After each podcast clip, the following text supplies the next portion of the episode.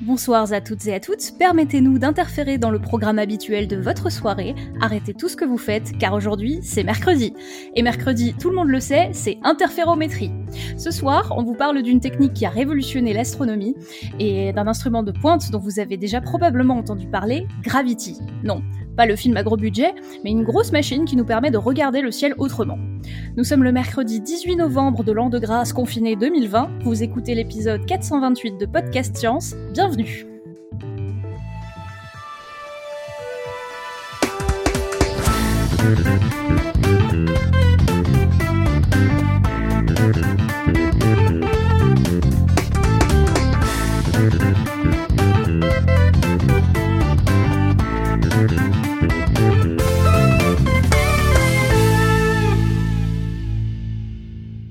Ce soir, autour de la table virtuelle, nous avons avec nous Cléora depuis Perduville. Salut à tous. Nous avons Robin depuis Paris. Salut. Nous avons Joanne depuis Paris. Salut. Et notre invité Thibaut, confiné à Paris lui aussi. Bonjour. Du coup, je vais laisser la parole à Joanne pour commencer l'émission. Merci beaucoup Thibaut d'avoir accepté notre invitation sur Podcast Science. Donc Thibaut, tu es un collègue à moi, on travaille dans le même labo, donc tu es chercheur au CNRS, au laboratoire d'études spatiales et d'instrumentation d'astrophysique, le LESIA, et tu es spécialiste de trous noirs et d'interférométrie. Et je voulais t'interviewer en fait depuis longtemps parce que je voulais parler d'interférométrie, mais je me suis dit qu'à l'occasion de la remise du prix Nobel de physique à Andrea Ghez et Reinhard Genzel, c'était une bonne occasion parce que c'est un de tes collègues assez proches. Si j'ai bien compris, je crois que tu as fait un postdoc avec lui il y a une quinzaine d'années, c'est ça ? Exactement, j'ai travaillé dans son équipe de 2003 à 2006. Voilà. Donc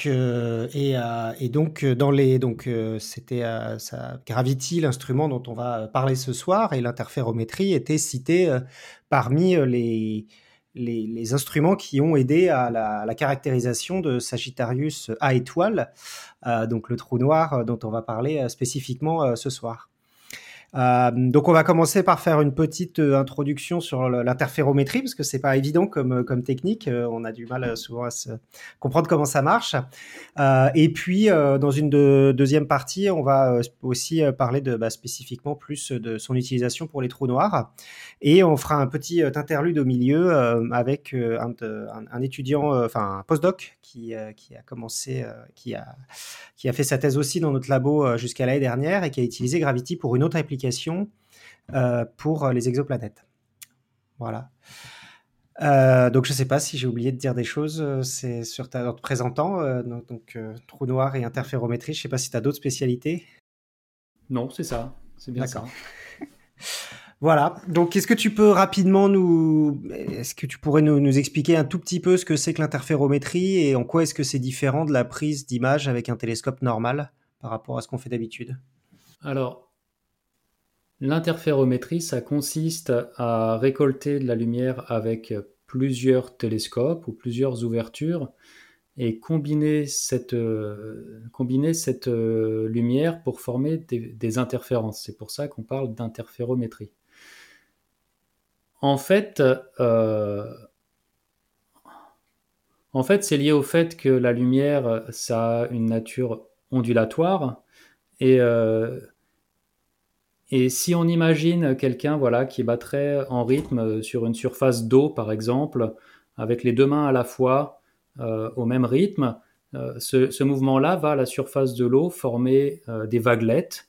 Et ces vaguelettes vont aller au même rythme et en même temps.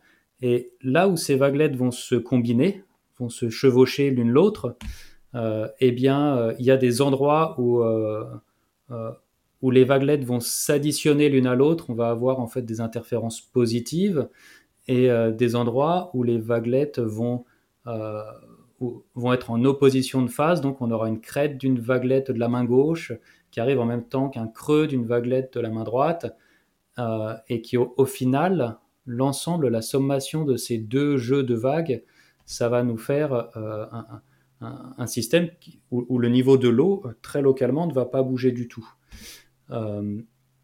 Et ce qui se passe avec l'interférométrie, c'est ça, c'est que on a une onde qui se propage, qui rentre par deux ouvertures, et on a au final, quand on recombine cette onde qui est passée par deux endroits, la façon dont elle interagit, dont ce qui est passé par un certain télescope interagit avec ce qui est passé par l'autre télescope. Il y a des endroits où ça va s'additionner et nous faire une plus grande amplitude de cette onde, et des endroits où au contraire les ondes vont interférer négativement et ne pas produire de signal. Alors ça c'est vraiment la base. Ce qui se passe, c'est que quand on analyse comme ça les endroits, quel est ce profil, quels sont les endroits où les ondes s'additionnent, les endroits où elles se soustraient plutôt l'une à l'autre, ça va nous donner une information ça va nous donner une information très précise sur l'objet qui a produit cette onde qu'on a fait passer par deux télescopes à la fois, en fait. Alors, tu me demandes quelle est la différence par rapport à de l'imagerie qu'on ferait avec un seul télescope.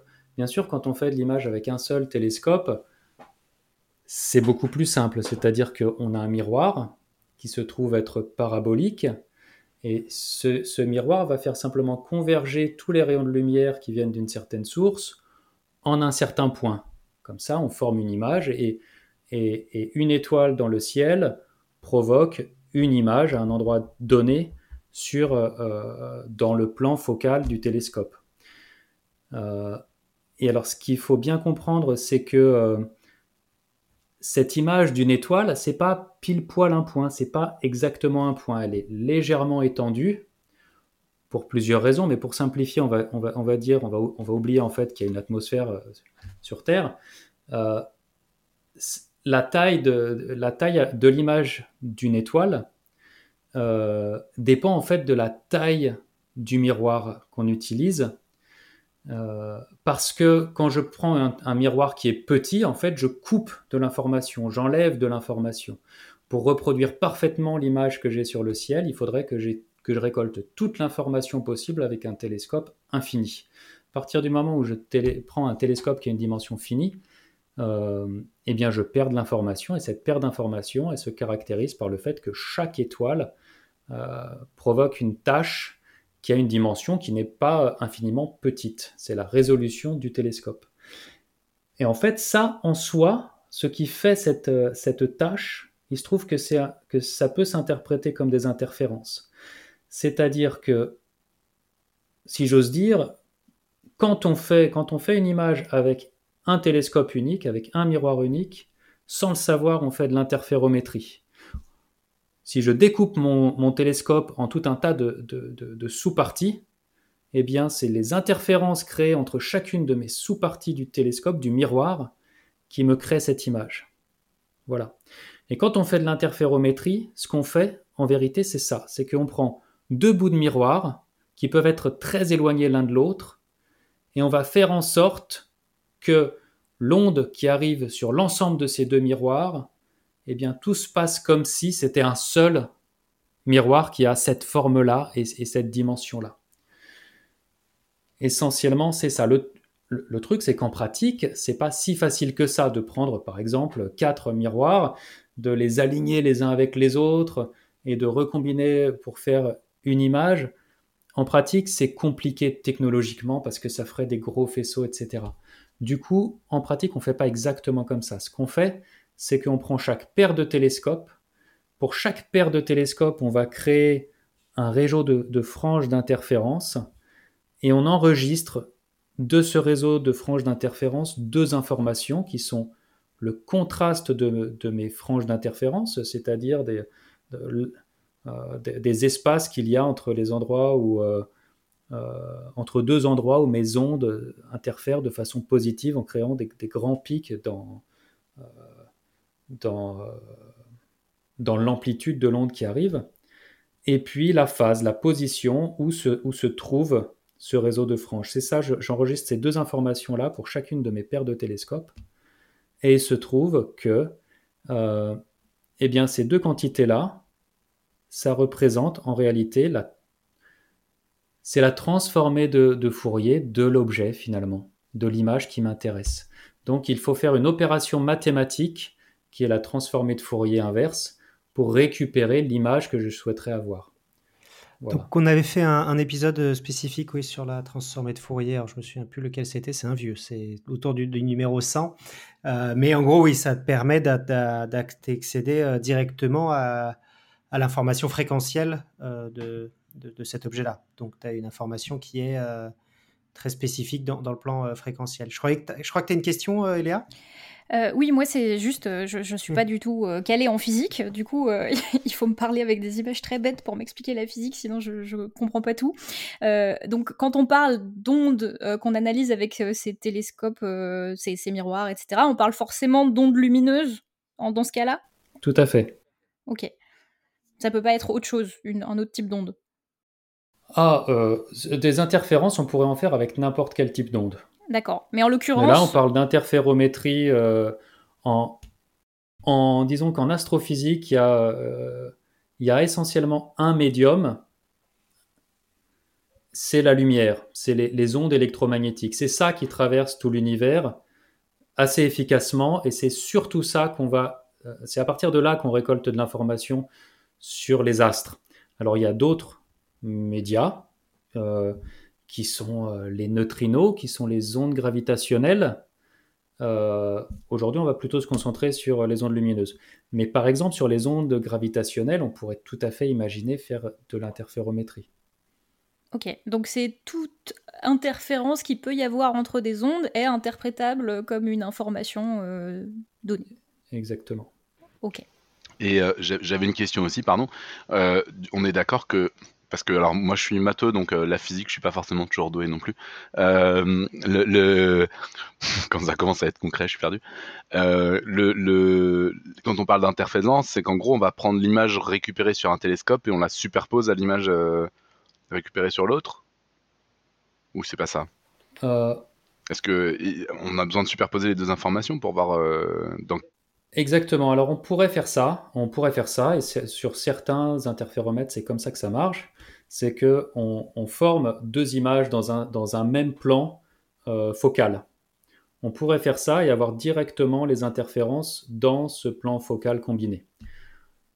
Dans Gravity, c'est pas exactement ça qu'on fait, disons que ça revient à ça, mais à un moment, on va prendre dans une fibre optique le signal d'une étoile, pour un télescope, dans une fibre optique le signal de la même étoile pour l'autre télescope, et c'est avec ces fibres optiques qu'on va finir par arriver, qu'on va recombiner les signaux.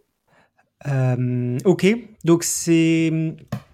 donc là maintenant on a pas mal de... on va en parler là-dessus, tu viens de parler de Gravity, donc c'est un instrument qui est relativement récent au VLT, mais donc c'est pas quelque chose qui est très qui est particulièrement récent l'interférométrie. C'est utilisé depuis quand environ en astronomie?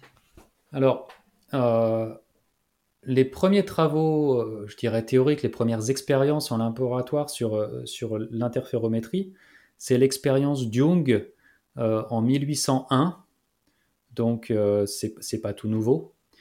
C'est quelque chose que je pense beaucoup d'entre nous ont pu voir en classe avec des expériences très simples au lycée éventuellement. Par contre, alors les applications astrophysiques, elles sont plus récentes parce que la principale raison, c'est que les objets astrophysiques, les étoiles, les planètes, les galaxies, etc., sont des objets qui sont quand même très faibles. Et pour que l'interférométrie fonctionne, si on veut faire passer... Alors dans l'expérience des trous de Young, on a des trous qui sont de la taille d'une tête d'épingle, qui sont très petits. Donc pour que cette expérience-là fonctionne, il faudrait qu'il y ait énormément de flux. Donc d'abord, il a fallu améliorer la méthode elle-même, le faire fonctionner sur des plus grandes ouvertures que des têtes d'épingle, faire fonctionner ça avec des télescopes. Et puis, il a fallu avoir des détecteurs qui permettent de mesurer cette luminosité avec alors qu'il y a finalement assez peu de photons qui arrivent chaque seconde. Et au final, la première vraie mesure astrophysique, elle date de 1920, On la doit à Michelson, au Mont Wilson, et il a mesuré en 1920 pour la première fois la taille d'une étoile, et cette étoile, c'est Betelgeuse, qui est une des étoiles les plus brillantes du ciel, et c'est aussi l'étoile la plus grande vue du ciel. Enfin, vue de la Terre, c'est l'étoile qui a la taille apparente la plus grande. Du coup, elle fait quelle taille enfin, est-ce qu'on a un ordre de grandeur par rapport au Soleil, par exemple ou... Alors, sa taille apparente, c'est 40 millisecondes d'angle, de mémoire. Je suis à peu près sûr que c'est 40 millisecondes d'angle.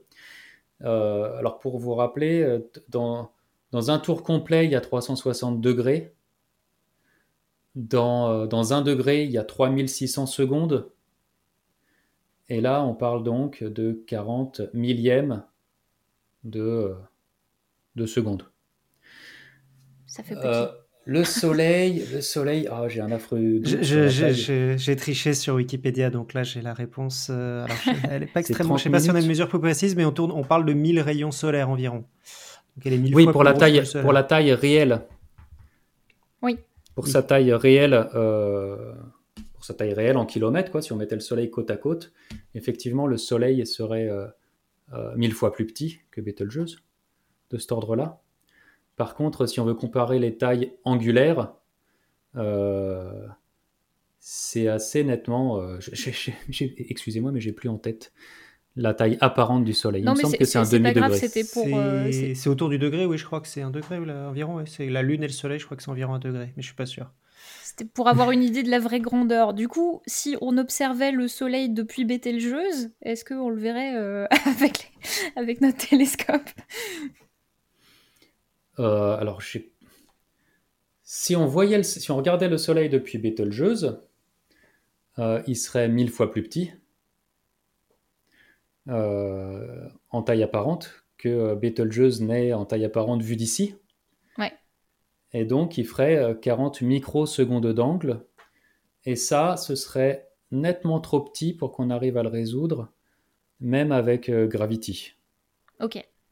Ce genre de taille, on arrive à le faire désormais avec quelque chose dont je pense qu'on parlera plus largement plus tard, en ondes radio. Les interféromètres en ondes radio atteignent ce genre de résolution parce que, en fait, les interféromètres en ondes radio, il y en a un en particulier qui fait la taille de la Terre tout entière avec des antennes radio à travers toute la surface du globe. Il y a en particulier ce Event Horizon Telescope qui a des antennes à travers toute la Terre. Ça leur permet d'avoir en radio une résolution qui est de cet ordre-là. Le truc, c'est que le Soleil n'émet pas de façon conséquente, en tout cas, des ondes radio. Ok. Donc oui, ça c'était une question qu'on avait, on a fini par y arriver assez rapidement. Donc est-ce qu'on fait, là, l'interférométrie dont on a parlé jusqu'à maintenant, c'est de l'interférométrie optique. Est-ce qu'on peut faire ça avec toutes les ondes électromagnétiques ? Donc bah oui, là tu viens de le dire en radio. C'est quoi un peu les différences entre les ondes, les interféromètres radio et les interféromètres optiques ? Est-ce qu'on pourrait par exemple imaginer un interféromètre optique où on ferait comme dans le cas de l'Event Horizon Telescope, un télescope en Amérique du Sud, un télescope en Australie, un télescope au Japon, et on pourrait faire des interférométries comme ça d'un bout à l'autre pour utiliser l'énorme résolution qu'on pourrait obtenir si on faisait toute la Terre. Alors, tout d'abord, il y aurait un énorme intérêt à faire ça parce que la résolution, elle dépend de la longueur de la ligne de base. Donc, plus on va avoir des télescopes qui sont éloignés et plus on va gagner en résolution. Et vraiment, c'est linéaire par rapport à la ligne de base. Donc, si on passe de 100 mètres à 1 km, on gagne un facteur 10. Si on passe à 10 km, on gagne un autre facteur 10. Si on passe à 1000 km, ça devient vraiment intéressant.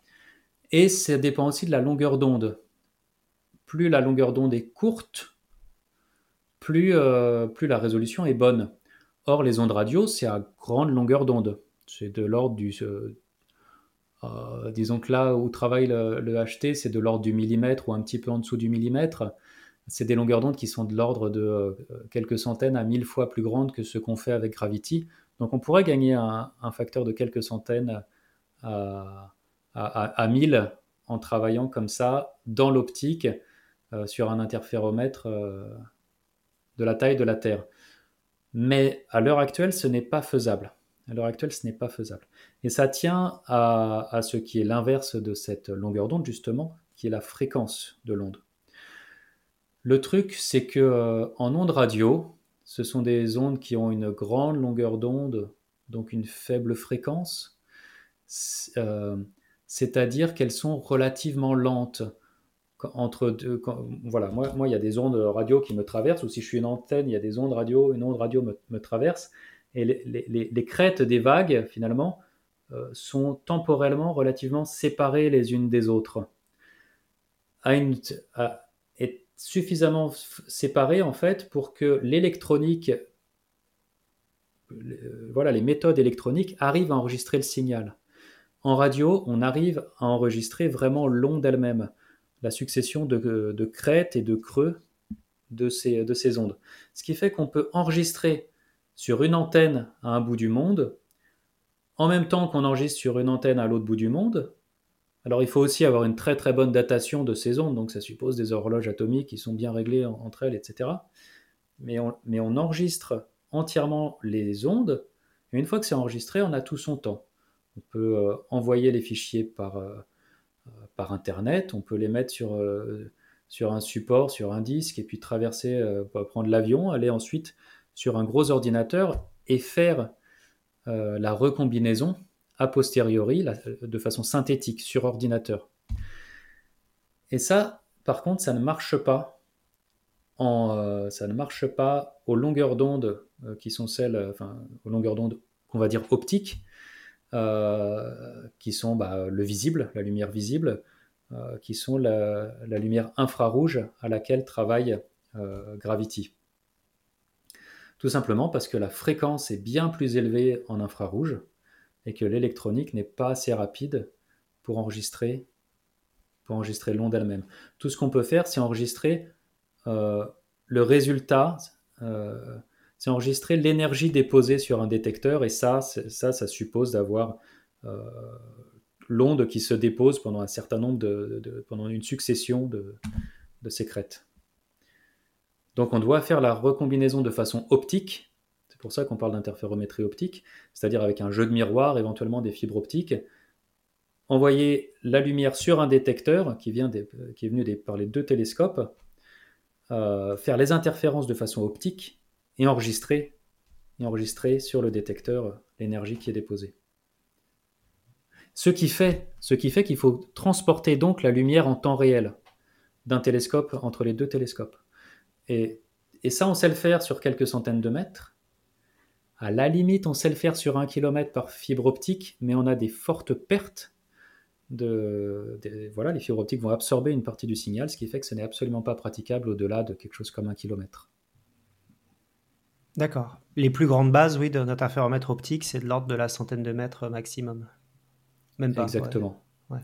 De 300 mètres de mémoire, ça doit être le plus long à l'heure actuelle. Mais il est pas question de trucs qui étaient à des kilomètres l'un de l'autre, justement. J'ai raté une étape. Ceux qui sont à des kilomètres l'un de l'autre, du coup, c'est en ondes radio. C'est en radio, d'accord. Okay. Je crois qu'on a passé l'étape où quels sont les interféromètres qui existent actuels. Donc en ondes radio, donc on peut en citer. Il y a l'Event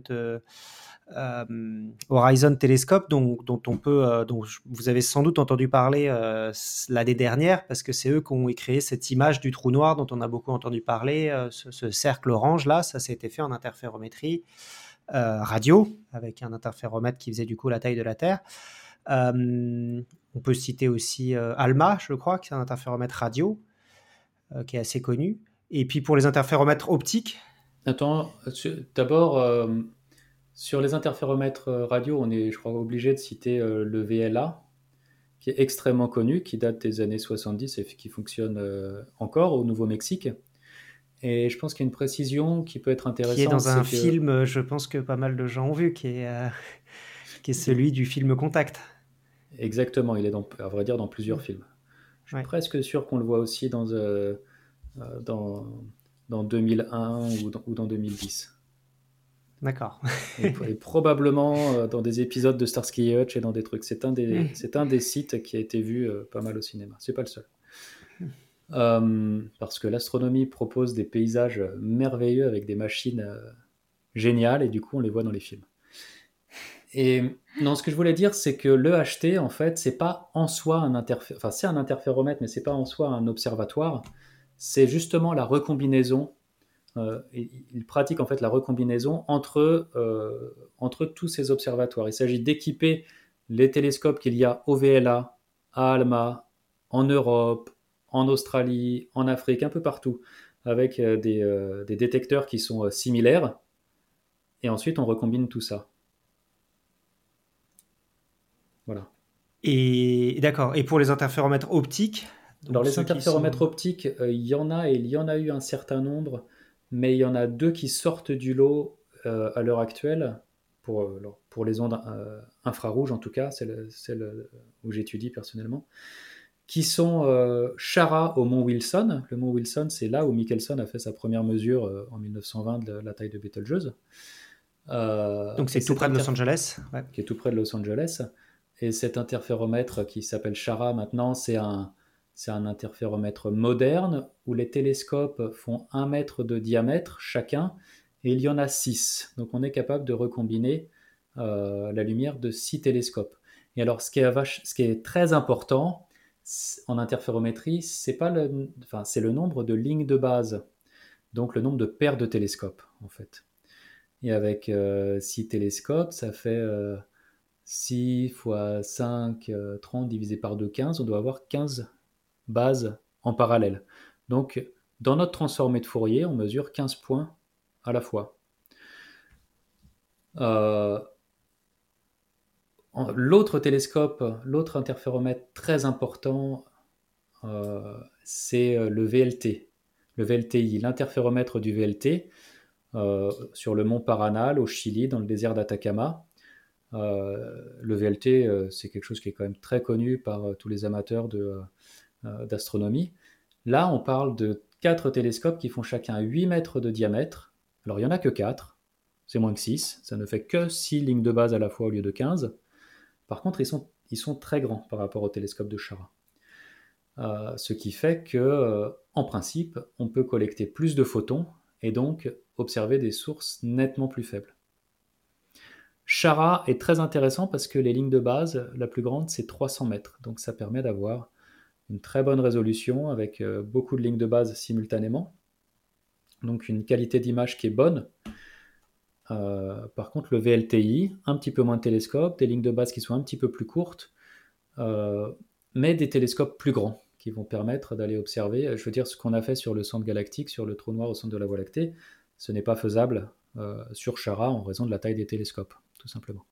Pardon, j'ai peut-être loupé un truc, mais est-ce que tu peux juste expliquer ce que c'est qu'une ligne de base ? Ah pardon, une ligne de base, c'est une paire de télescopes. C'est le vecteur qui sépare deux télescopes. Je ne sais plus si tu l'as dit ou pas, mais du coup, j'avais plus le mot. Je ne suis pas sûr que tu as dit le mot ligne de base, mais oui, c'est donc plus cette ligne de base est grande, plus on arrive à obtenir une très bonne résolution et du coup, exactement. On arrive à avoir des objets petits. Ok.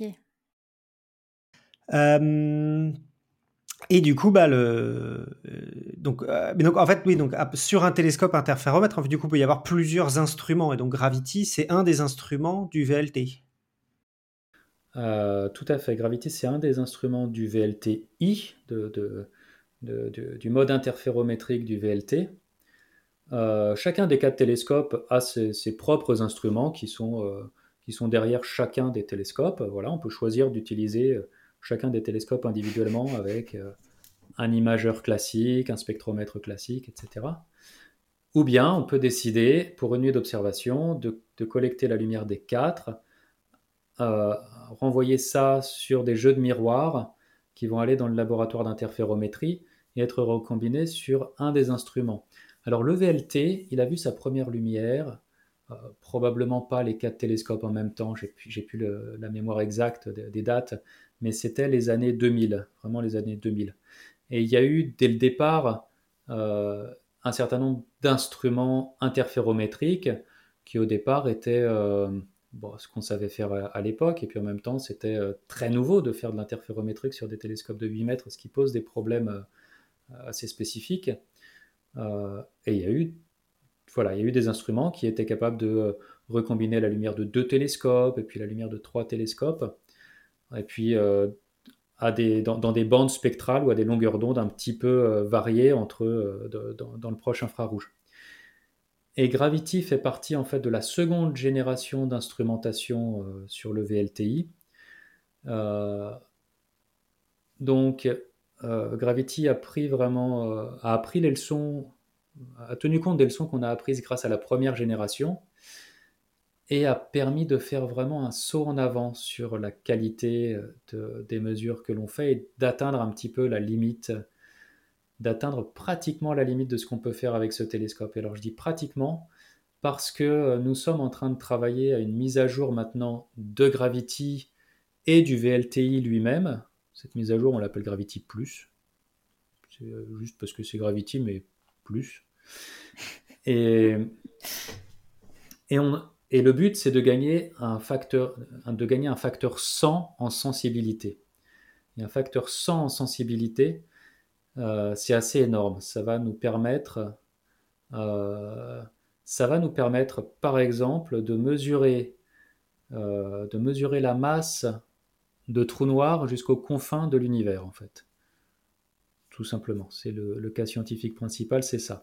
Ça devrait nous permettre aussi de détecter de façon directe la lumière d'un certain nombre de planètes autour de leur étoile, quelque chose que Gravity a fait également. La mesure de la masse de trous noirs à travers l'univers, Gravity l'a fait sur quelques galaxies. Là, on parle de le faire sur des centaines de galaxies jusqu'à des très très grandes distances. Et puis pareil donc sur les exoplanètes, et puis on va encore améliorer ce qu'on fait sur le centre de la Voie lactée grâce à Gravity+. Très bien, c'est une parfaite transition pour parler des cas scientifiques justement de Gravity. Qu'est-ce qu'on peut faire avec cette interférométrie ? Et du coup, je propose d'écouter une légère capsule d'un jeune chercheur donc, qui va nous parler du cas scientifique des exoplanètes dont tu viens de nous parler, mais donc, qui ne sont pas ta spécialité.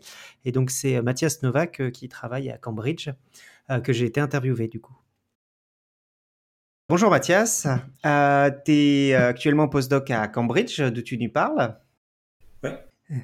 Et donc après ta thèse au laboratoire d'études spatiales et d'instrumentation astrophysique, donc comme moi et Thibaut, le LESIA, tu es un des laboratoires de l'Observatoire de Paris et tu as soutenu ta thèse il y a un peu plus d'un an je crois.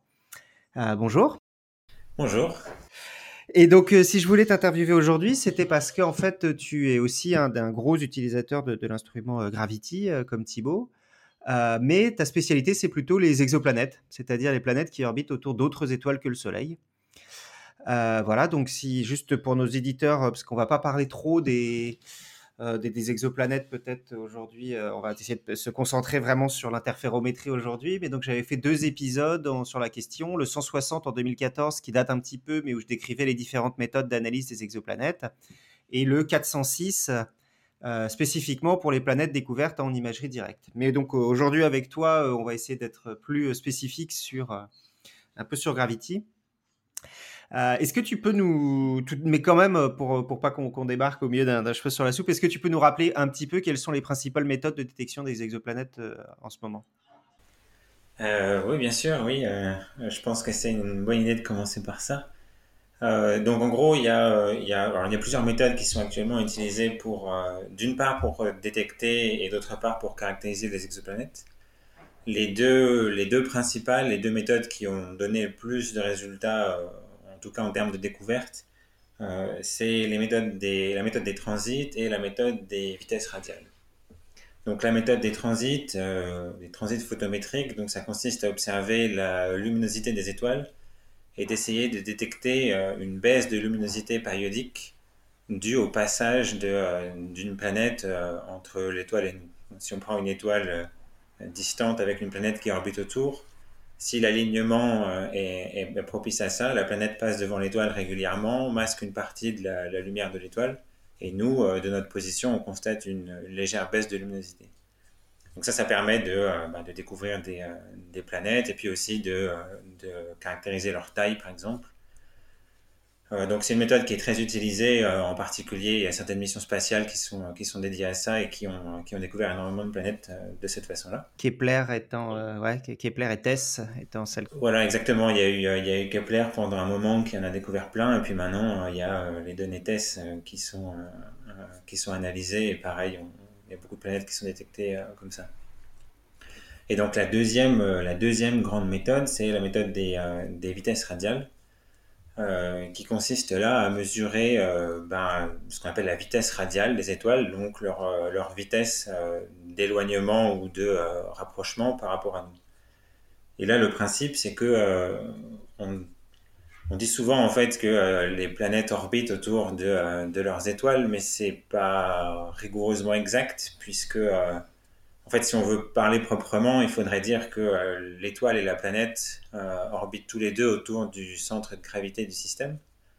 Ce qui veut dire que s'il y a une planète autour d'une étoile, l'étoile elle-même a un léger mouvement orbital en fait, autour du centre de masse du système. Et ce mouvement-là, on peut le détecter en mesurant donc, les vitesses radiales des étoiles. Et donc ça, c'est une méthode qui est extrêmement intéressante parce que notamment, c'est une méthode qui permet d'accéder à la masse des planètes. Ce qu'on ne peut pas, par exemple, obtenir avec les transits, on peut obtenir ça avec les vitesses radiales. Donc ça, c'est pareil. Donc c'est la méthode qui a été utilisée pour la découverte de la première exoplanète autour d'une étoile de type solaire. C'est cette méthode-là, des vitesses radiales. Donc en 1995, Mayor et Queloz, qui a valu le prix Nobel à Mayor et Queloz en 2000, il y a 2 ans. Et la découverte a eu lieu en 1995. Voilà. Ouais, exactement. Donc, ça, c'est deux méthodes qui ont quand même un point commun, c'est que c'est deux méthodes où, en fait, on n'observe pas du tout les planètes elles-mêmes. On n'observe que l'étoile. On observe soit sa luminosité, soit sa vitesse radiale. Il y a une autre méthode aussi qui commence à avoir de l'importance, c'est la méthode on dit d'astrométrie, où là c'est un peu similaire aux vitesses radiales, si on veut bien, on cherche à détecter le mouvement de l'étoile induit par une planète autour, sauf qu'au lieu de mesurer les vitesses radiales, là on mesure vraiment la position de l'étoile sur le ciel, en référence à d'autres étoiles autour, et on détecte ce petit mouvement en l'observant au cours du temps. Mais bon, bref, ce que je veux dire, c'est que toutes ces méthodes, elles ont un point commun, c'est qu'on n'observe vraiment que l'étoile. On n'observe pas du tout les planètes autour. On observe l'étoile et on déduit de certaines propriétés de l'étoile, de son mouvement ou de sa luminosité, la présence d'une planète autour. Et c'est ce qu'on appelle les méthodes indirectes, parce qu'on n'observe pas la planète directement. Et donc, à côté de ça, il y a aussi des méthodes directes, et donc notamment les méthodes d'imagerie à haut contraste, qui ont donné les premiers résultats dans la deuxième moitié des années 2000, il me semble. Oui, c'est à peu près ça, la première découverte vers 2007-2008. Ouais. Où là, donc, l'idée, c'est vraiment, cette fois, c'est pas d'observer l'étoile, c'est d'arriver à détecter directement la lumière des planètes. Alors, c'est pas du tout une tâche facile parce que, en fait, le problème principal, c'est pas tant que les planètes sont peu brillantes ou quelque chose comme ça, puisque, finalement, en astronomie, on est assez habitué à observer des objets faibles, donc on a des grands télescopes, on fait des pauses très longues, et puis on peut faire sortir des objets extrêmement faibles, comme ça. Là, le vrai problème, c'est que les planètes, elles sont très proches de leur étoile, et avec des rapports de contraste extrêmement élevés. Les planètes les plus massives et les plus chaudes peuvent avoir des contrastes de 1 sur 10 000, 1 sur 100 000 par rapport à leur étoile. Donc elles sont 10 000, 100 000 fois moins brillantes. Et ça peut aller jusqu'à 1 million, 10 millions, voire 1 milliard si on essaye de chercher des planètes comme la Terre avec ses méthodes directes. Donc ça veut dire qu'on cherche un objet qui est très peu brillant par rapport à l'étoile et qui est juste à côté. Et donc, la conséquence de ça, c'est que si on observe avec un télescope normal, en fait, la planète est noyée dans la lumière de l'étoile. Et on ne voit pas du tout la planète. Donc, pour faire face à ça, il y a tout un tas de techniques. Et notamment, les instruments qu'on a actuellement pour faire de l'imagerie comme ça, au contraste, ils utilisent ce qu'on appelle un coronographe. Où le principe, c'est d'avoir un petit masque opaque au foyer du télescope qui vient bloquer la lumière de l'étoile. Et qui permet en fait de faire disparaître artificiellement l'étoile des images et puis de voir les planètes autour. Alors ça pose toute une panoplie de problèmes parce que notamment ça marche bien si l'image est très stable, mais si elle bouge un peu, il y a de la lumière qui déborde du masque coronographique et puis on ne voit toujours pas la planète. Donc il faut utiliser ça en conjonction avec des méthodes, avec des techniques d'optique adaptative pour corriger la turbulence atmosphérique, stabiliser les images et être sûr que le résultat à la fin soit assez propre pour faire apparaître les planètes. Donc c'est pas du tout facile, mais il y a quand même des résultats avec ça. Il y a, je crois, une douzaine de planètes qui ont été comme ça observées directement. Donc c'est pas du tout des planètes comme la Terre, c'est des planètes, c'est des géantes gazeuses qui font typiquement plusieurs masses de Jupiter et qui orbitent relativement loin de leur étoile. Donc ça, c'est une méthode beaucoup plus méthode directe où on a accès à la lumière de la planète elle-même. Et donc, depuis plus récemment, il y a aussi l'interférométrie longue base avec Gravity qui permet aussi d'avoir des observations directes. Alors, ce n'est pas de l'imagerie parce que c'est de l'interférométrie, mais c'est pareil, c'est des méthodes directes où on a accès vraiment aux photons de la planète eux-mêmes. Voilà, en gros, le paysage actuel des méthodes de détection d'exoplanètes. D'accord. Et donc, qu'est-ce que l'interférométrie apporte par rapport à toutes ces... Donc, je vois, donc, la première, tu y as répondu, c'est que c'est clairement déjà une méthode directe par rapport aux autres, c'est-à-dire qu'on a accès directement au flux à la lumière de la planète que tu cherches. Et par rapport, du coup, aux autres méthodes d'imagerie directe, qu'est-ce qu'on peut dire pourquoi exactement Gravity est intéressante ici ? Alors, je pense qu'il y a deux aspects différents à mentionner. Il y a d'abord le fait que, parce qu'on utilise un interféromètre, donc on a accès aux bases interférométriques qui font typiquement pour l'interféromètre du très grand télescope une centaine de mètres. On a accès à des mesures au niveau de l'astrométrie de la planète par rapport à son étoile, donc de la position. Qui sont nettement meilleurs que ce qu'on peut faire en utilisant un seul télescope de 8 mètres de diamètre. Donc ça, déjà, on gagne typiquement un facteur 10 au moins sur la précision de la position mesurée de la planète. Donc ça, c'est un aspect très intéressant parce que du coup, pour les caractérisations d'orbite et des choses comme ça, c'est extrêmement important d'avoir des bonnes précisions sur les mesures de position. Ensuite, le deuxième aspect, c'est que sur les orbites, on gagne vraiment quelque chose. Après, sur la caractérisation spectrale des planètes, donc obtenir le spectre lumineux de la planète pour pouvoir en déduire, la température, éventuellement la composition de l'atmosphère ou des choses comme ça. Là, finalement, l'interférométrie fonctionne un peu... Enfin, ça ne fonctionne pas de la même façon, mais ça apporte la même chose que l'imagerie directe. On peut aussi avoir des spectres en imagerie directe. Il se trouve qu'actuellement, les instruments qu'on a... parmi les instruments qu'on a, Gravity est celui qui permet d'aller le plus proche de l'étoile. Simplement du fait des capacités techniques de l'instrument, avec la fibre optique qu'on utilise, etc. On peut arriver à observer plus proche de l'étoile qu'on ne peut le faire avec les générations actuelles d'imageurs à haut contraste. Ça permet d'aller chercher des planètes qui sont plus proches de leur étoile et d'avoir potentiellement pour les planètes un peu plus éloignées, d'avoir potentiellement des spectres de meilleure qualité qu'avec les autres instruments. Et donc, en particulier, cette année, tu as mené une publication sur une planète autour de l'étoile Beta Pictoris. Et donc, c'est un système que tu connais, je crois, très bien, Beta Pictoris. Est-ce que tu peux nous en parler et aussi, donc pas simplement, je pense, vis-à-vis de ton rapport à Beta Pictoris, mais aussi c'est un système qui a une très longue histoire pour la recherche d'exoplanètes et en particulier en France aussi. Donc, est-ce que tu peux nous en parler de tout ça ?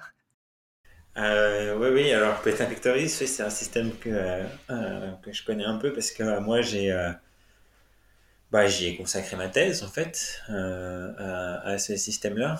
Donc pour être assez rapide quand même, on pourrait en parler pendant longtemps, il y a plein de choses à dire sur Beta Pictoris. C'est un système qui est assez formidable. Bon, déjà Beta Pictoris, donc c'est une étoile de la constellation du Peintre dans l'hémisphère sud. C'est une étoile qui est assez brillante, une magnitude 3,5 il me semble. Donc c'est une étoile qui est assez brillante, qu'on voit très bien à l'œil nu. C'est une étoile qui est, dont on connaît l'âge, à peu près, disons. C'est une étoile qui est assez jeune, une vingtaine de millions d'années. Et donc c'est, il me semble, dans le milieu des années 80, c'est une étoile autour de laquelle on a découvert un disque. Donc un disque de gaz et de poussière autour de l'étoile. Et puis, ça a été du coup énormément étudié, les structures dans le disque, la répartition de la matière, etc. Et il y avait plusieurs indications qu'il y avait probablement des planètes qui orbitaient dans ce disque. Et dans la deuxième moitié des années 2000, il y a eu une détection directe de Beta Pictoris B, donc d'une planète géante dans le système de Beta Pictoris. Donc une planète à la louche, une dizaine de masses de Jupiter, qui orbite à une dizaine d'unités astronomiques de l'étoile, donc typiquement d'orbite un peu similaire à celle de Saturne, quoi, en gros. Une unité astronomique, donc c'est la distance Terre-Soleil, du coup ça veut dire qu'elle orbite 10 fois plus loin de son étoile que la Terre n'orbite du Soleil. Ouais, voilà, exactement.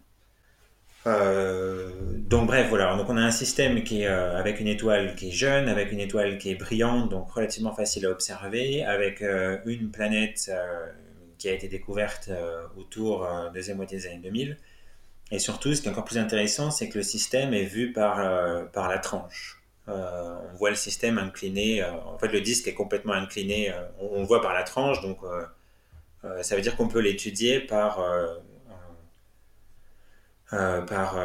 spectroscopie de transit. En fait, on peut la lumière qu'on reçoit de l'étoile passe au travers du disque, donc on peut étudier comme ça la composition du disque. Enfin, dire plein de choses sur la matière qu'il y a autour de l'étoile.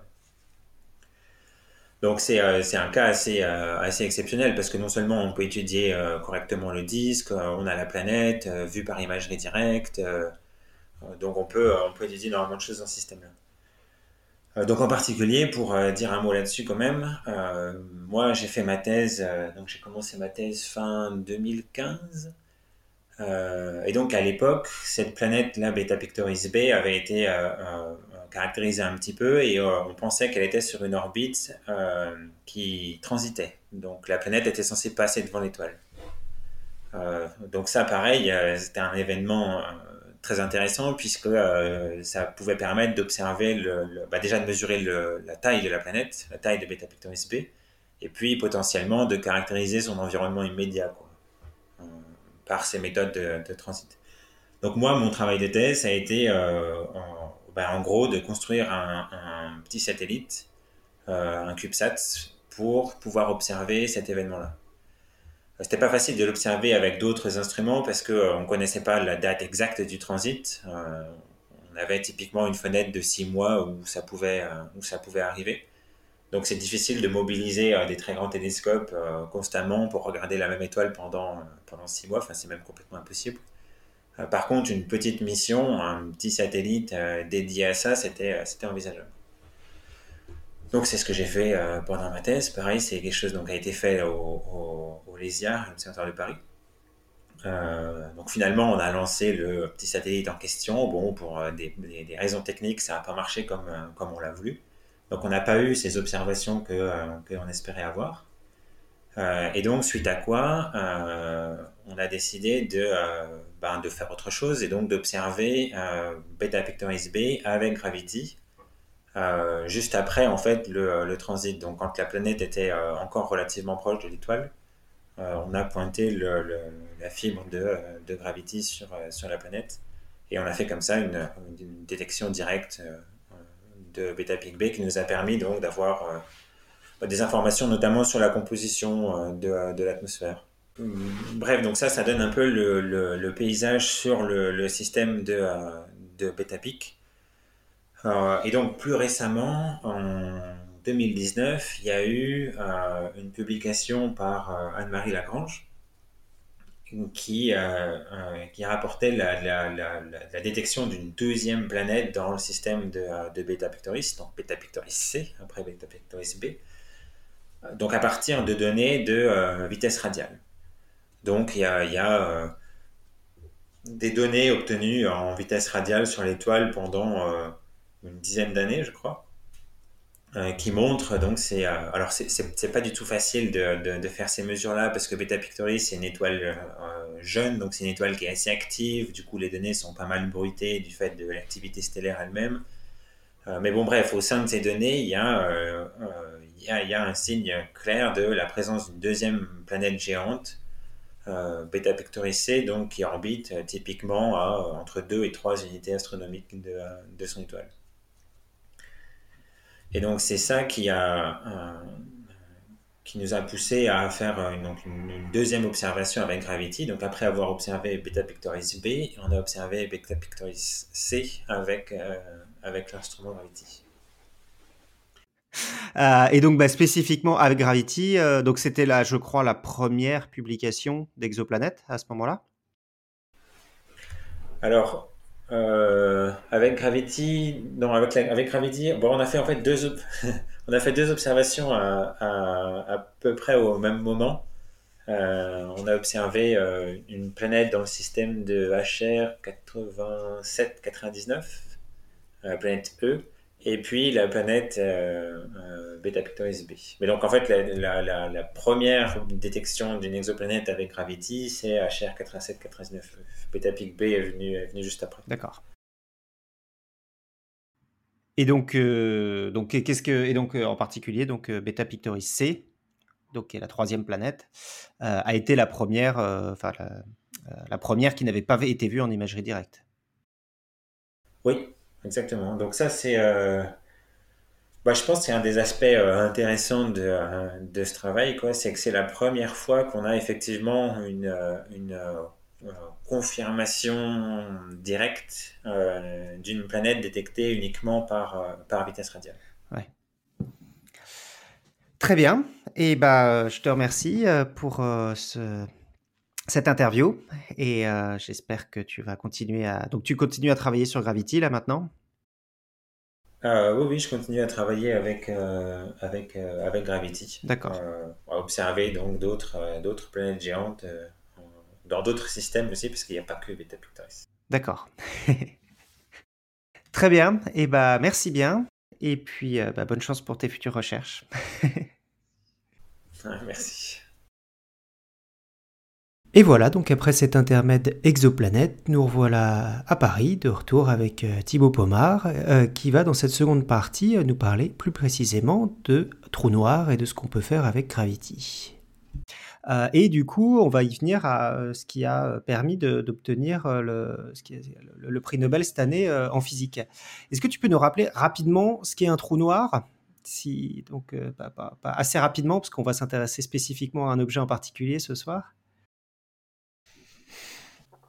Oui, alors, un trou noir, la façon dont j'aime bien introduire le sujet, c'est que d'ordinaire, quand je lance un caillou vers le ciel, même si je le lance fort, il finit par retomber normalement.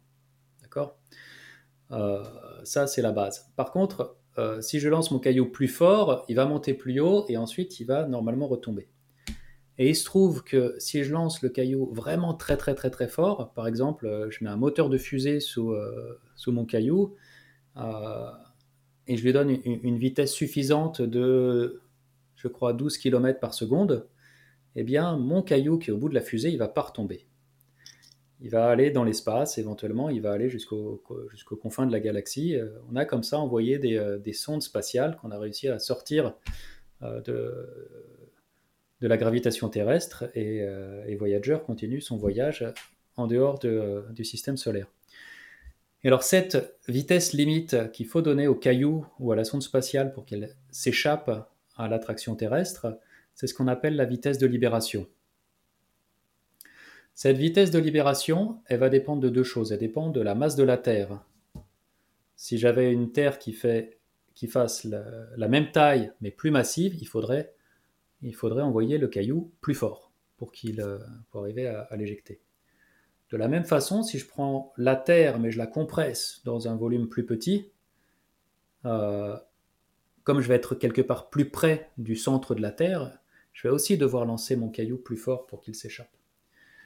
Et en fait, alors là, j'ai pas la mémoire de la date exacte, mais il y a deux personnes dans les années 1750, 60, quelque chose comme ça, qui sont le révérend Mitchell en Angleterre et un petit peu plus tard Pierre-Simon Laplace en France, qui ont fait cette réflexion à partir tout simplement des lois de Newton, qui se sont dit, donc ils avaient la notion de cette vitesse de libération et ils se sont dit, mais attendez, si j'arrivais à réunir la matière de plein de soleils et à former un super soleil avec de la matière normale, de la matière, le type de matière qu'il y a dans le soleil, et j'en fais une grosse boule qui fait, je crois, 500 fois la taille du soleil,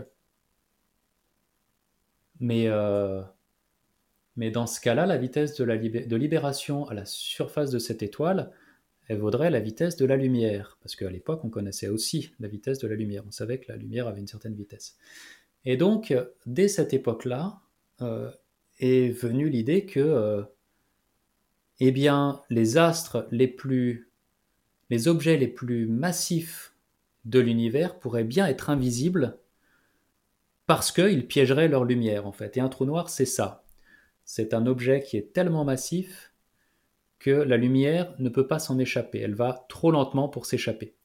Alors ça, c'est la vision classique, hein, en physique classique, du trou noir.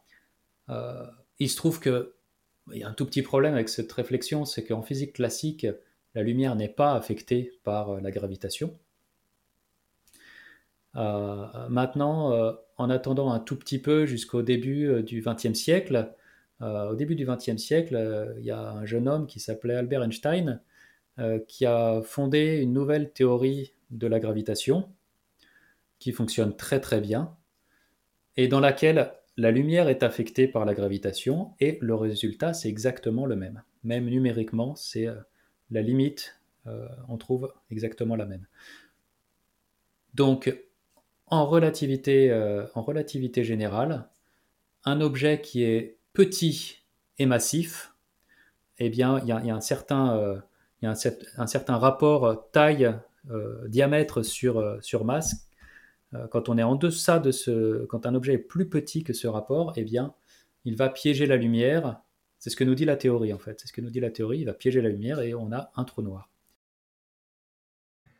Donc on a fait un épisode entier, si vous voulez, en 2015 avec Jean-Pierre Luminet à l'occasion de la sortie de son livre sur les trous noirs. Donc c'est l'épisode 211, si vous voulez le réécouter, voilà. Et aujourd'hui, je voulais peut-être plus me concentrer sur un objet en particulier, donc Sagittarius A* étoile. Et du coup, qu'est-ce que c'est que cet objet et pourquoi est-ce qu'il est particulièrement intéressant ? Alors, cet objet...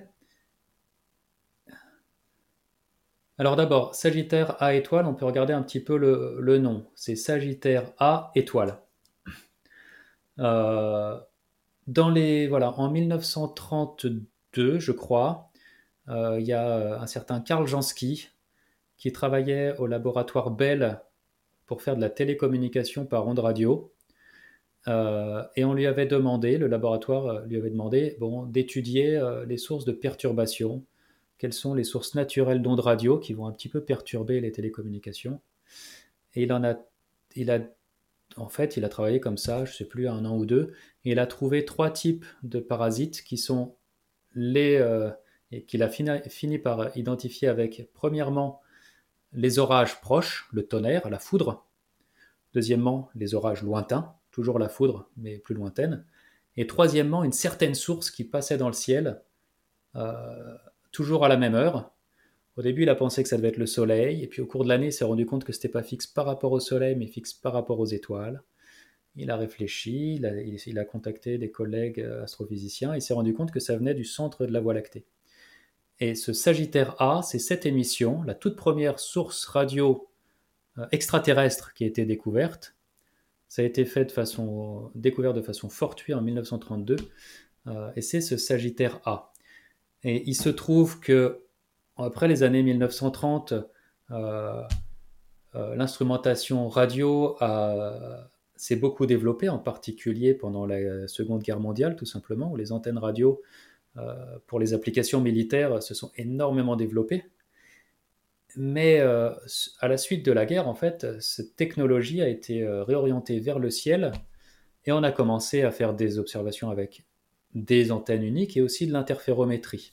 À partir, je crois, des années 70, le VLA, le Very Large Array, est entré en fonctionnement, on en a déjà parlé tout à l'heure, et a permis de faire une carte de Sagittaire A, de cette source numéro A dans la constellation du Sagittaire d'ondes radio. Et sur cette carte, eh bien, on voit une espèce de forme de spirale à trois bras avec un point au milieu. Et le point au milieu, c'est ça, Sagittaire A étoile. C'est le truc qui a l'allure d'une étoile au cœur de la source Sagittaire A. Et juste pourquoi est-ce qu'on l'a appelé Sagittaire A ? Parce que c'était la première source, donc la lettre A, dans la constellation du Sagittaire. D'accord. La première source détectée, et c'est aussi la plus brillante de fait. C'est pour ça que c'est la première à avoir été détectée. Et dès cette époque-là, donc les trous noirs. La prédiction qu'il pouvait exister des trous noirs elle date de peu de temps, en fait, après les travaux d'Einstein. C'est pas lui qui l'a fait, c'est Schwarzschild, et c'est tout un tas de mondes après lui qui ont prédit que la théorie d'Einstein, dans la théorie d'Einstein, il peut exister des configurations de l'espace-temps dans lequel, qui représentent des trous noirs.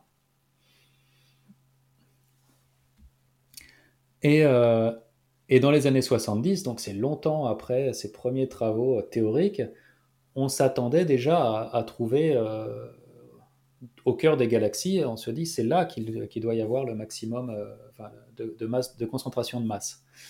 Par ailleurs, je ne suis pas très sûr de la date exacte de la détection des quasars, mais c'est aussi dans ces années-là. Donc assez rapidement, on s'est dit une source brillante, très petite, très brillante en radio, il y a des chances que ce soit un trou noir. Donc depuis les années 70, on a observé cette zone. Alors quand je dis on, moi en 70 j'étais pas né, mais de façon générique, les astrophysiciens ont observé cette zone. Ils ont vu d'abord cette forme de spirale qui tourne très lentement, mais on peut mesurer la vitesse dans ce flot de matière qui a cette forme de spirale. Et en fait, cette forme de spirale, ce sont des flots de gaz qui sont animés d'un mouvement de rotation autour de cet objet central. Voilà. Donc, donc en analysant les vitesses de ces flots de gaz, on peut commencer à donner une masse à cet objet qui est au centre. Dans les années 70, on a commencé aussi à voir les étoiles qui sont très proches de cet objet central. Très proche, c'est-à-dire dans, on va dire, le parsec central. Un parsec, c'est une unité de longueur, ça fait un petit peu plus de 3 années-lumière. Ce qu'il faut voir, c'est que l'étoile la plus proche de la Terre se situe à peu près 4 années-lumière. Et dans le centre de la Voie lactée, dans ce volume, voilà, autour de la Terre, si on prend un volume de 1 parsec autour du Soleil, il y a une étoile, le Soleil. Dans le centre de la Voie lactée, autour de Sagittaire A étoile, si on prend un volume d'un parsec de diamètre, il y a en fait des milliers d'étoiles. Il y a des milliers d'étoiles. On a commencé à les découvrir dans les années 70. On a affiné les méthodes, la résolution des télescopes au cours des années 80 en particulier. On a commencé vraiment à voir de façon séparée toutes ces étoiles. Dans les années 92, il y a l'équipe de Reinhard Genzel, avec une personne qui était à l'époque son étudiant, Andrea Ghez, qui ont découvert des étoiles très très proches du trou noir, enfin très très proches de cet objet central. Et voilà, à partir de là, l'équipe d'Andrea Ghez aussi est entrée dans la danse, et régulièrement, chacune des deux équipes a annoncé la détection de mouvement de ces étoiles qui bougent, et puis ensuite d'accélération de ces étoiles. Et à partir du moment où on mesure une accélération, on mesure une force. Si on mesure une force, on mesure une masse. Et en 2002, on a un autre étudiant de l'équipe de Reinhard Genzel, qui s'appelait Rainer Schödel, qui a publié un papier dans Nature où il avait pour la première fois la reconstruction complète de l'orbite d'une des étoiles très connues qui s'appelle S2 dans la nomenclature allemande de l'équipe de Genzel, S0-2 dans la nomenclature de l'équipe américaine d'Andrea Ghez. Et cette étoile, elle fait un tour complet en 15 ans. Elle passe au plus près à 17 heures-lumière de l'objet central. C'est-à-dire que la lumière met 17 heures pour aller de l'étoile au trou noir, par exemple, quand elle passe au plus près. Ce qui correspond en fait à peu près à la taille de notre système solaire. Donc c'est à l'échelle de la galaxie, c'est très petit. En comparaison, le centre de la Voie lactée se situe à 25 000 années-lumière de la Terre. Donc 17 heures-lumière par rapport à 25 000 années-lumière, c'est le rapport de temps pour la lumière pour traverser ces zones-là, mais c'est le rapport de distance qu'on est en train de regarder. Donc la mesure de cette orbite en particulier, de toutes les orbites de ces étoiles autour de cet objet central, ça a permis de donner une masse très précise à cet objet, c'est-à-dire plusieurs millions de fois la masse du Soleil, et ça a aussi permis de fortement affiner l'estimation de la distance justement entre la Terre et cet objet central et cette zone centrale. Par contre, il y a ce qu'on appelle une dégénérescence entre ces deux paramètres, c'est-à-dire qu'il y a tout un tas de solutions possibles avec soit un petit peu plus près, un petit peu moins massif, soit un petit peu plus loin, un petit peu plus massif. Voilà. Donc si vous lisez les papiers de l'époque, c'est plutôt 3,6 millions de masses solaires, mais c'est lié en fait à cette incertitude sur la distance. Et donc à ce moment-là, est-ce qu'on... pardon, je t'interromps pour... parce que tu nous as fait 20 ans d'un coup là, mais à quel moment en fait, à quel moment intervient en fait l'idée que cet objet central c'est un trou noir? Est-ce que... Je pense qu'en 2002, quand on publie ce papier-là, je pense qu'on sait à peu près ce qu'on cherche, non? Mais entre les années 30 et les années 2000, vers quel moment on commence à se dire c'est peut-être un trou noir? Comme je te dis, dès le début. Dès le début, on se dit c'est peut-être un trou noir. Et toute cette histoire-là que je vous ai racontée, c'est des progrès pour essayer de le démontrer. Et ce qu'il faut savoir, c'est que, au sens strict, c'est pas fait, le fait de prouver que c'est un trou noir. Ce qu'on prouve, c'est que c'est très très très compatible avec un trou noir et c'est très peu compatible avec la plupart des autres hypothèses qu'on peut avancer en fait.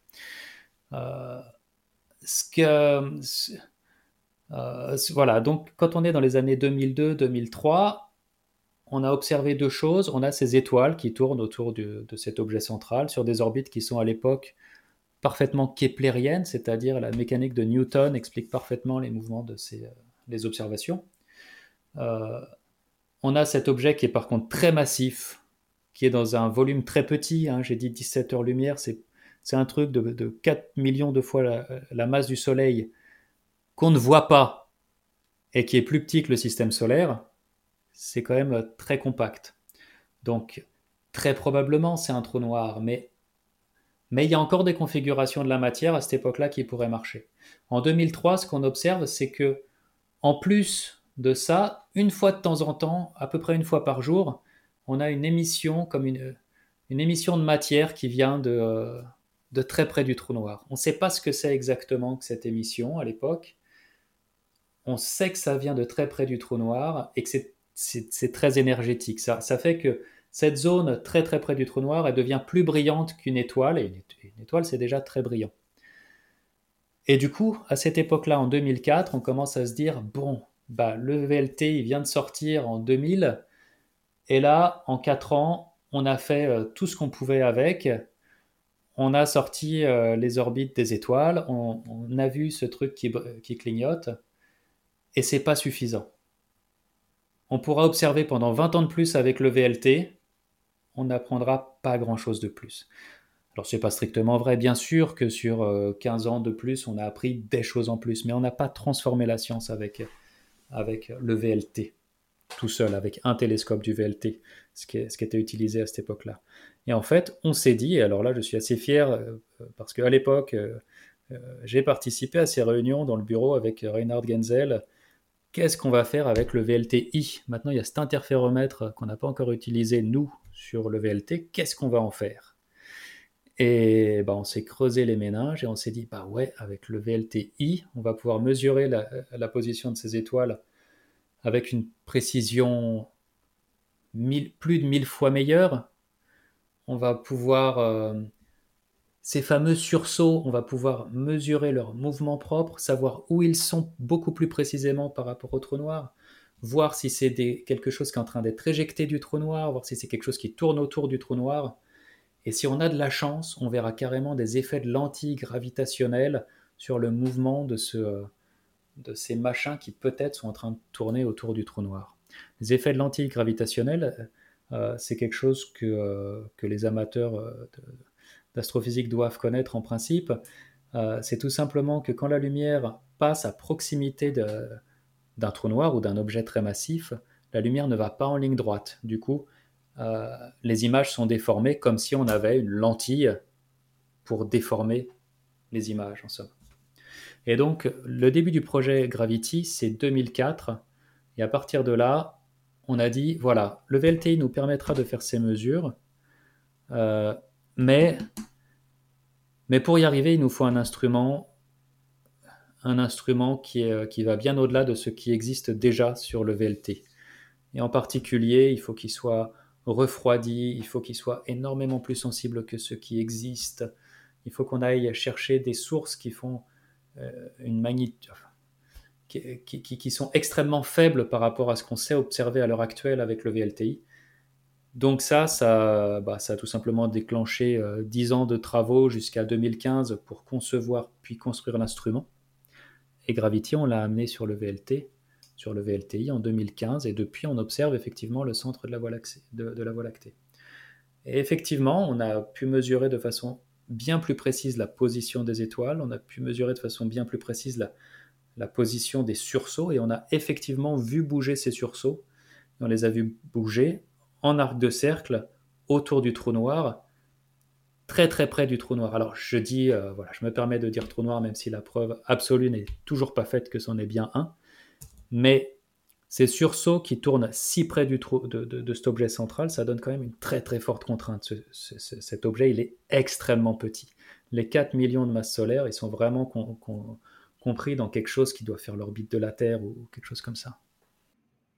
Donc là, c'est à ce niveau-là. Mais tu dis qu'on n'est pas encore tout à fait ça se réduit de plus en plus la possibilité que ce soit autre chose qu'un trou noir, mais tu dis que formellement, on n'est pas encore arrivé à ce rayon dont tu parlais au début, qui serait ce rayon du diamètre, ce rapport du diamètre divisé par la masse, qui serait une preuve irréfutable du trou noir. Exactement. Alors, ce qu'il faut comprendre, c'est que la démarche scientifique... elle ne va pas se contenter d'un a priori pour quelque chose d'aussi étonnant qu'un trou noir quelque part. J'ai cette phrase en tête qu'une hypothèse vraiment compliquée a besoin de preuves vraiment dures. Une hypothèse extraordinaire demande des preuves extraordinaires, oui. Exactement. Sagan, je pense. Et on est quand même en train de parler d'un objet qui piège la lumière, et malgré tout, même si les astrophysiciens, on travaille avec ce concept tous les jours, donc ça n'a plus grand-chose de bizarre, c'est bizarre en fait, quand on fait un pas sur le côté, c'est bizarre. Et puis non seulement ça, mais en plus cet objet, quand on essaie de regarder ce qu'il y a sous le voile, ce qu'il y a au cœur de cet objet, c'est pas joli. En plus d'avoir un horizon des événements, c'est-à-dire cette frontière qu'on ne peut franchir que dans un sens, cet objet, en son cœur, il doit y avoir un infini de densité. Et les physiciens, dans leur ensemble, je crois, ont une allergie à l'infini. On n'aime pas ça, on n'aime vraiment pas ça. Disons que qu'est-ce qui arrive à la matière au cœur d'un trou noir ? Personne n'est capable de le dire, mais personne.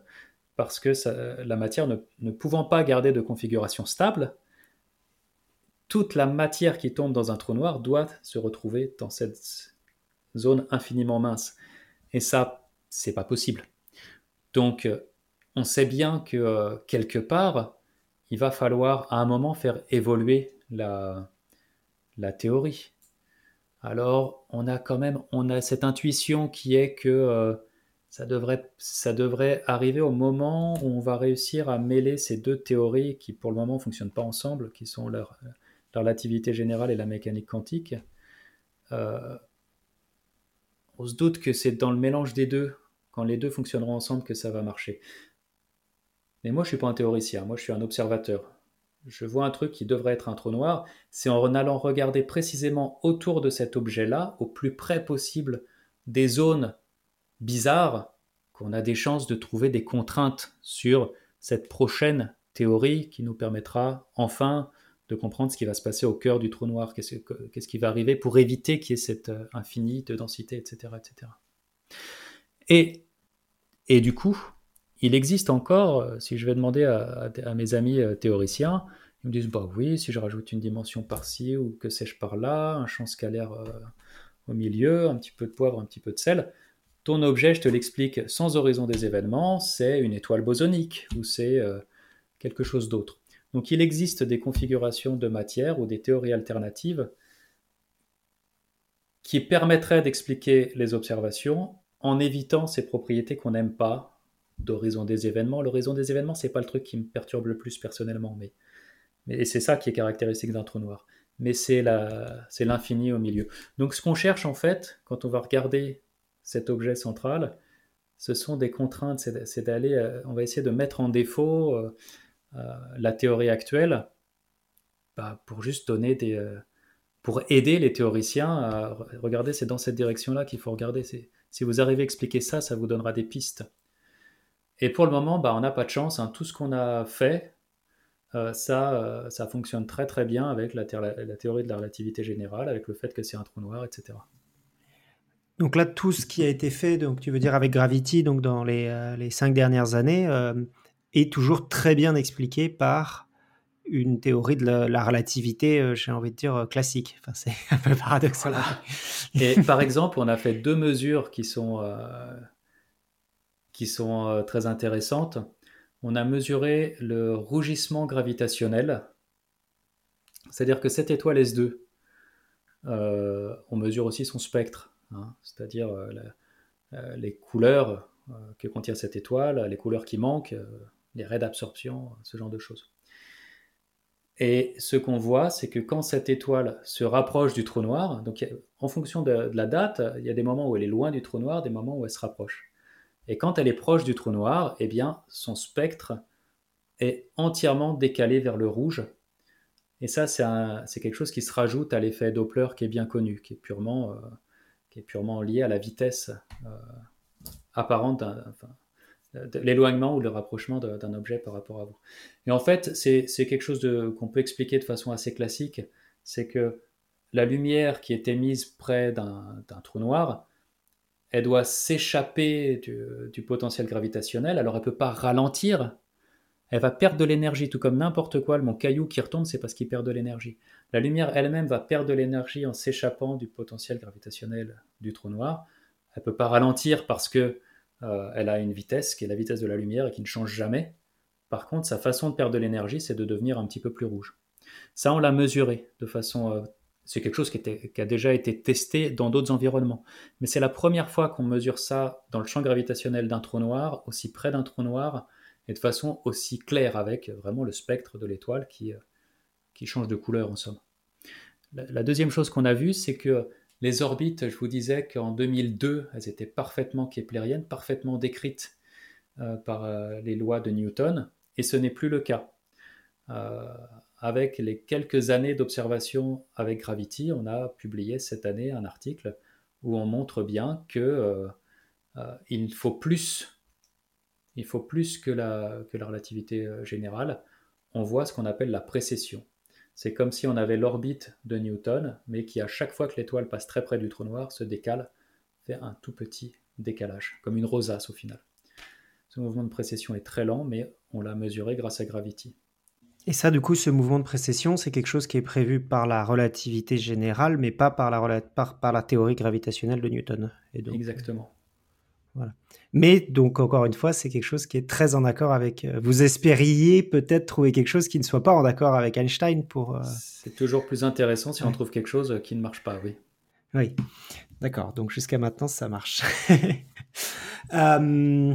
Donc, tu nous as un tout petit peu parlé tout à l'heure de Gravity, de Gravity Plus. Est-ce qu'on pourra aller encore plus près avec Gravity Plus sur ce trou noir central ? Alors, Gravity Plus va apporter des choses sur le trou noir central qui sont peut-être un tout petit peu techniques, parce que le cas principal pour Gravity Plus, c'est pas ce trou noir central, c'est pas celui-ci de trou noir. Alors, on va gagner quelque chose avec Gravity Plus parce que...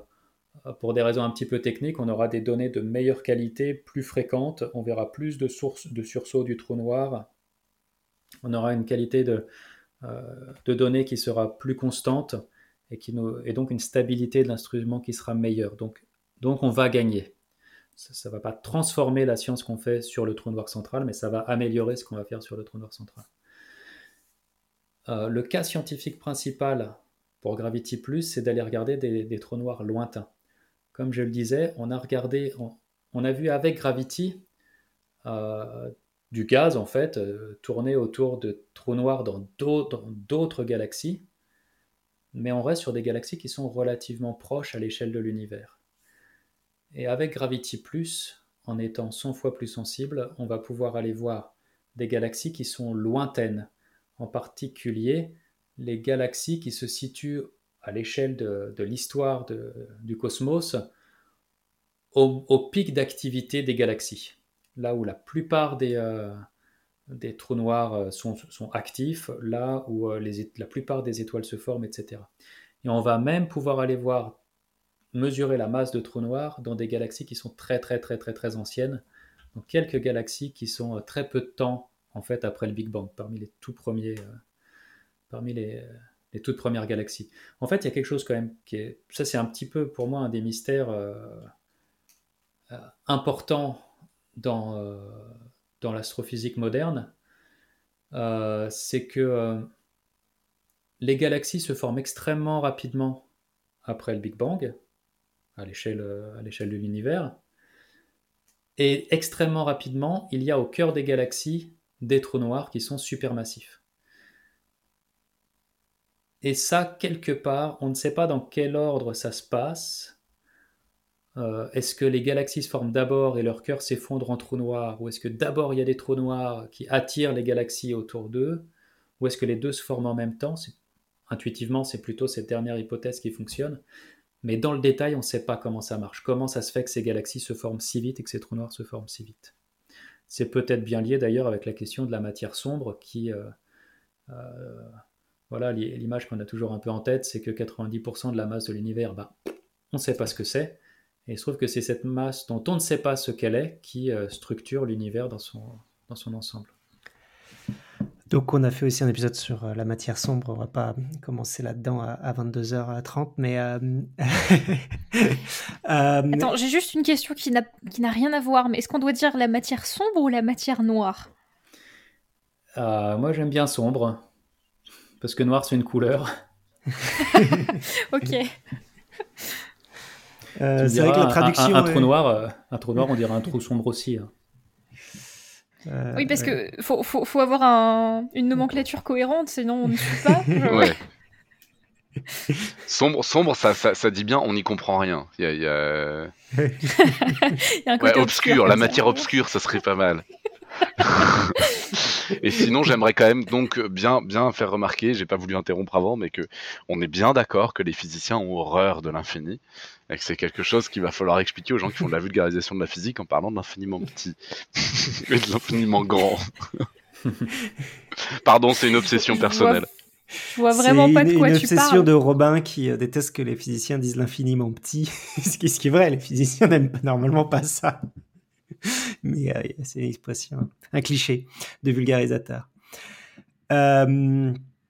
Et je voulais finir sur cette interview parce que y a un autre trou noir un peu dont on a beaucoup parlé qui vous a un peu volé la vedette récemment, qui est cette photo qu'on a prise, enfin cette photo de trou noir qu'on a pris en interférométrie radio, qui est le trou noir au centre de la galaxie donc Messier 87. Donc c'est pas le même qu'on a pris qu'on a fait en interférométrie radio.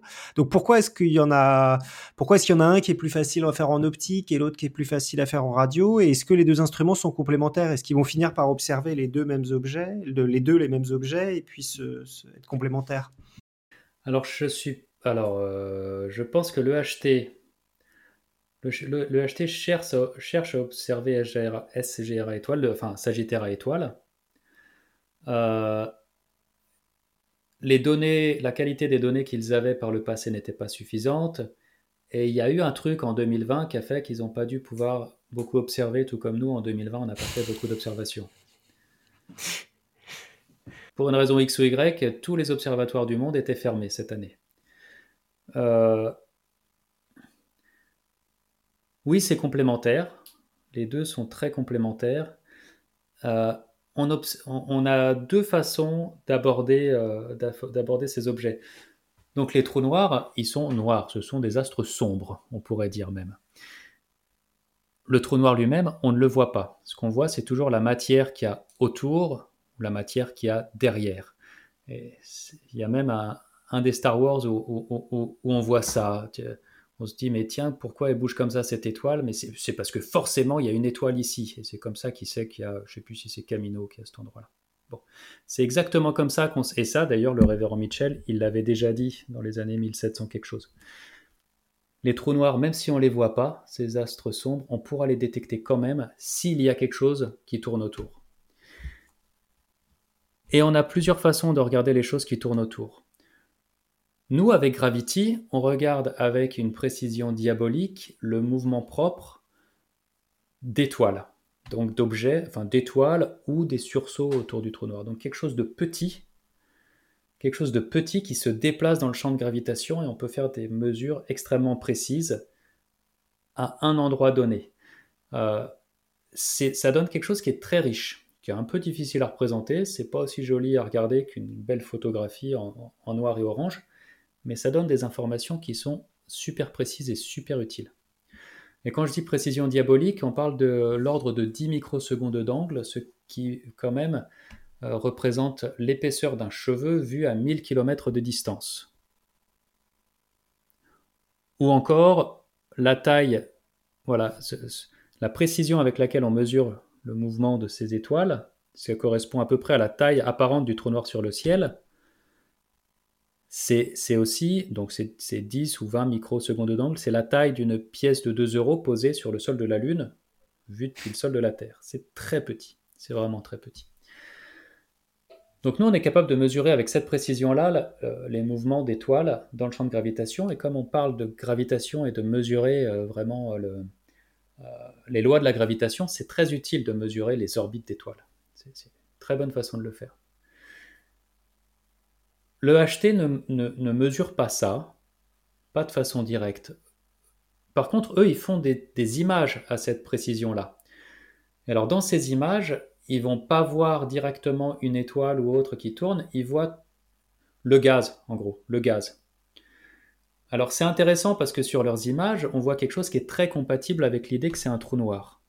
On voit une structure qui a un trou au milieu, et on a même vaguement l'impression de voir qu'il y a des effets de lentilles gravitationnelles qui sont compatibles avec ce que Jean-Pierre Luminet a fait, je crois que c'était 1979, son image qu'il avait faite à l'encre de Chine sur une feuille de papier.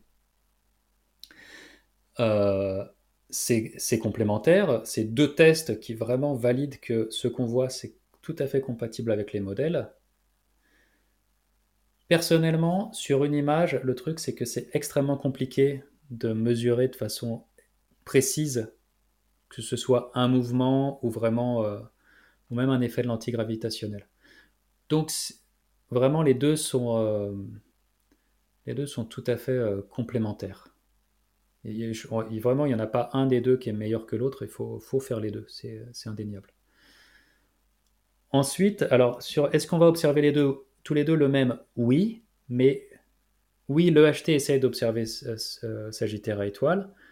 Je pense je crois savoir qu'ils ont des données, mais en tout cas, c'est pas encore publié. C'est peut-être pas facile, parce que tout simplement, c'est pas sûr qu'il y ait ce gaz autour du trou noir central. C'est pas sûr qu'il y ait ce gaz de façon stable qui permette à l'EHT de faire son travail. On sait qu'il y a des étoiles, on sait qu'il y a les sursauts, ça on les voit avec Gravity. C'est pas complètement certain qu'il y ait ce gaz qui permette de faire la même image qu'autour de M87. Peut-être que dans un an, ils vont nous le publier et qu'on saura. Mais moi, je ne sais pas encore si c'est le cas. Nous, est-ce qu'on va observer M87 étoiles ? Je ne crois pas, parce que c'est beaucoup plus loin et on ne voit pas les étoiles. Nous, c'est les étoiles qu'on peut observer, et c'est tellement loin qu'on ne va pas pouvoir regarder les étoiles là-dedans. Nous, ce qu'on pourrait regarder, par contre, c'est du gaz, et on pourrait regarder comment le gaz tourne, mais on n'a pas la même résolution que le HT, pour le coup. D'accord. Ok. Eh ben, merci bien pour toutes ces informations. Je ne sais pas s'il y avait d'autres questions. Oui, je vois qu'il y avait une question sur le... Donc Gravity, est-ce que c'est un projet uniquement européen ? Gravity, c'est européen, oui. C'est surtout franco-allemand. C'est l'équipe de Genzel, plus notre laboratoire, le LESIA et l'IPAG, un institut à Grenoble, plus d'autres laboratoires en Allemagne et une contribution au Portugal. D'accord. Et est-ce qu'il y a d'autres projets d'interféromètres en construction ? Et une question que je gardais pour la fin, est-ce qu'un jour on fera de l'interférométrie spatiale ? Alors, des interféromètres en construction, j'en ai pas connaissance. Des projets, il y en a forcément plein les cartons. L'expérience Le VLT, le VLTI, il est arrivé presque par hasard. C'est que dans les années 80, on voulait faire un télescope de 16 mètres de diamètre et c'était trop compliqué. Alors au lieu de faire 16 mètres, on a décidé de faire 4 × 8, parce que 4 × 8, 16 quand on met au carré, attention. Et à partir de là, il y a des gens comme Pierre Léna qui se sont dit attention, si vous faites 4 télescopes, vous les mettez comme ci, comme ça et vous faites un interféromètre. Et ça a marché. Il se trouve que l'ELT, le prochain télescope, on va le faire directement de 39 mètres et on ne va pas en faire un interféromètre. Bon. Par contre, de l'interférométrie dans l'espace, on y a déjà pensé. Il y a eu des projets, je ne sais pas trop où on en est, ça ne me paraît pas pour le futur très très proche. Mon avis, c'est qu'un jour ou l'autre, on va y arriver. Mais attention, parce que pour gagner par rapport à ce qu'on fait sur Terre, il faut être capable de faire des grands télescopes, qui font du vol en formation et qu'on connaisse, dont on maîtrise parfaitement la position les uns par rapport aux autres, donc avec des jeux de laser, une télémétrie pour savoir exactement où ils sont les uns par rapport aux autres, c'est pas simple. Et oui, ça a été un grand projet des années 2000 qui a été abandonné. Alors, oui, il y a eu des projets dans les années 2000 et en particulier, je me demande si Gaïa au départ n'était pas... S'il n'y a pas eu un projet, je fais peut-être erreur. Par contre, on peut aussi chercher dans l'infiniment petit des télescopes.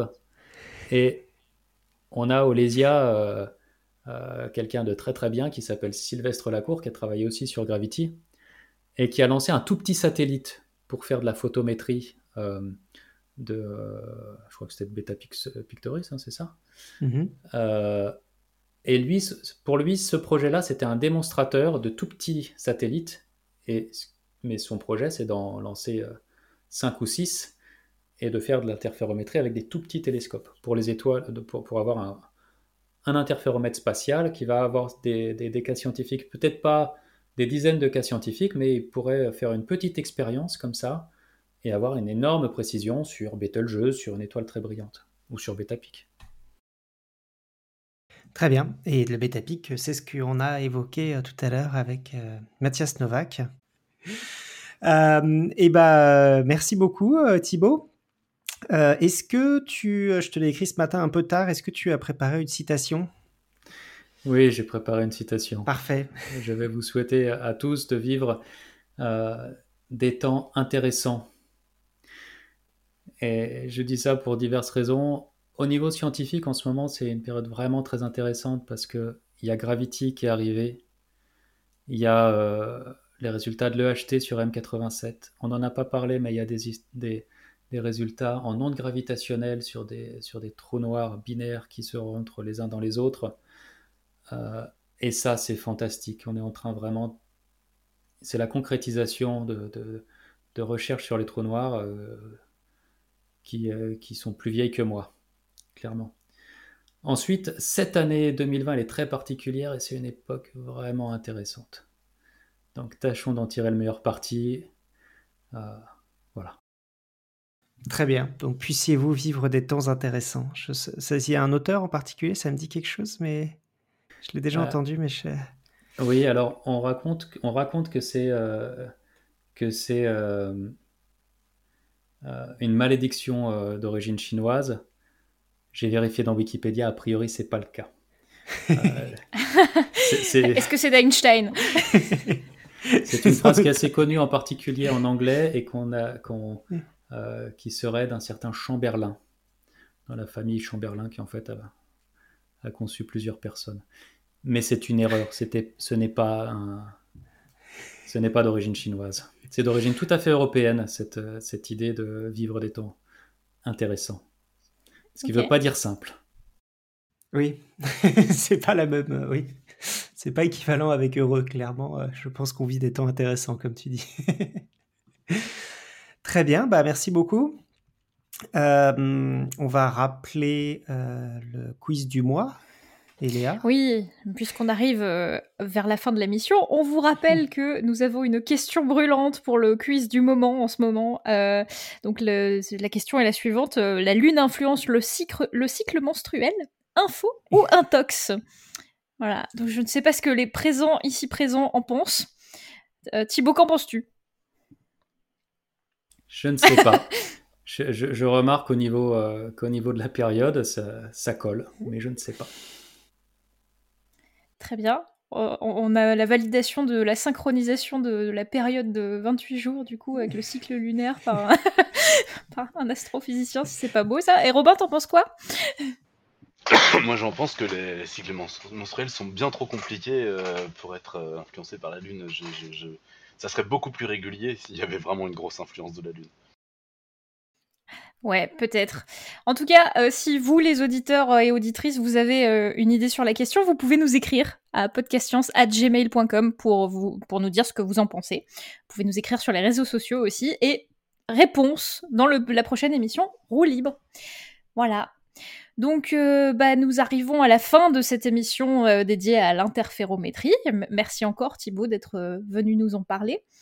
Donc c'est une technique de pointe qui, on l'espère, vous paraît un peu plus concrète maintenant. Longue vie à Gravity, qui devrait nous permettre d'en savoir toujours plus sur le vaste univers qui nous entoure et de vivre prochainement des temps encore plus intéressants. On se retrouve la semaine prochaine pour un nouvel épisode et en attendant, que servir la science soit votre joie.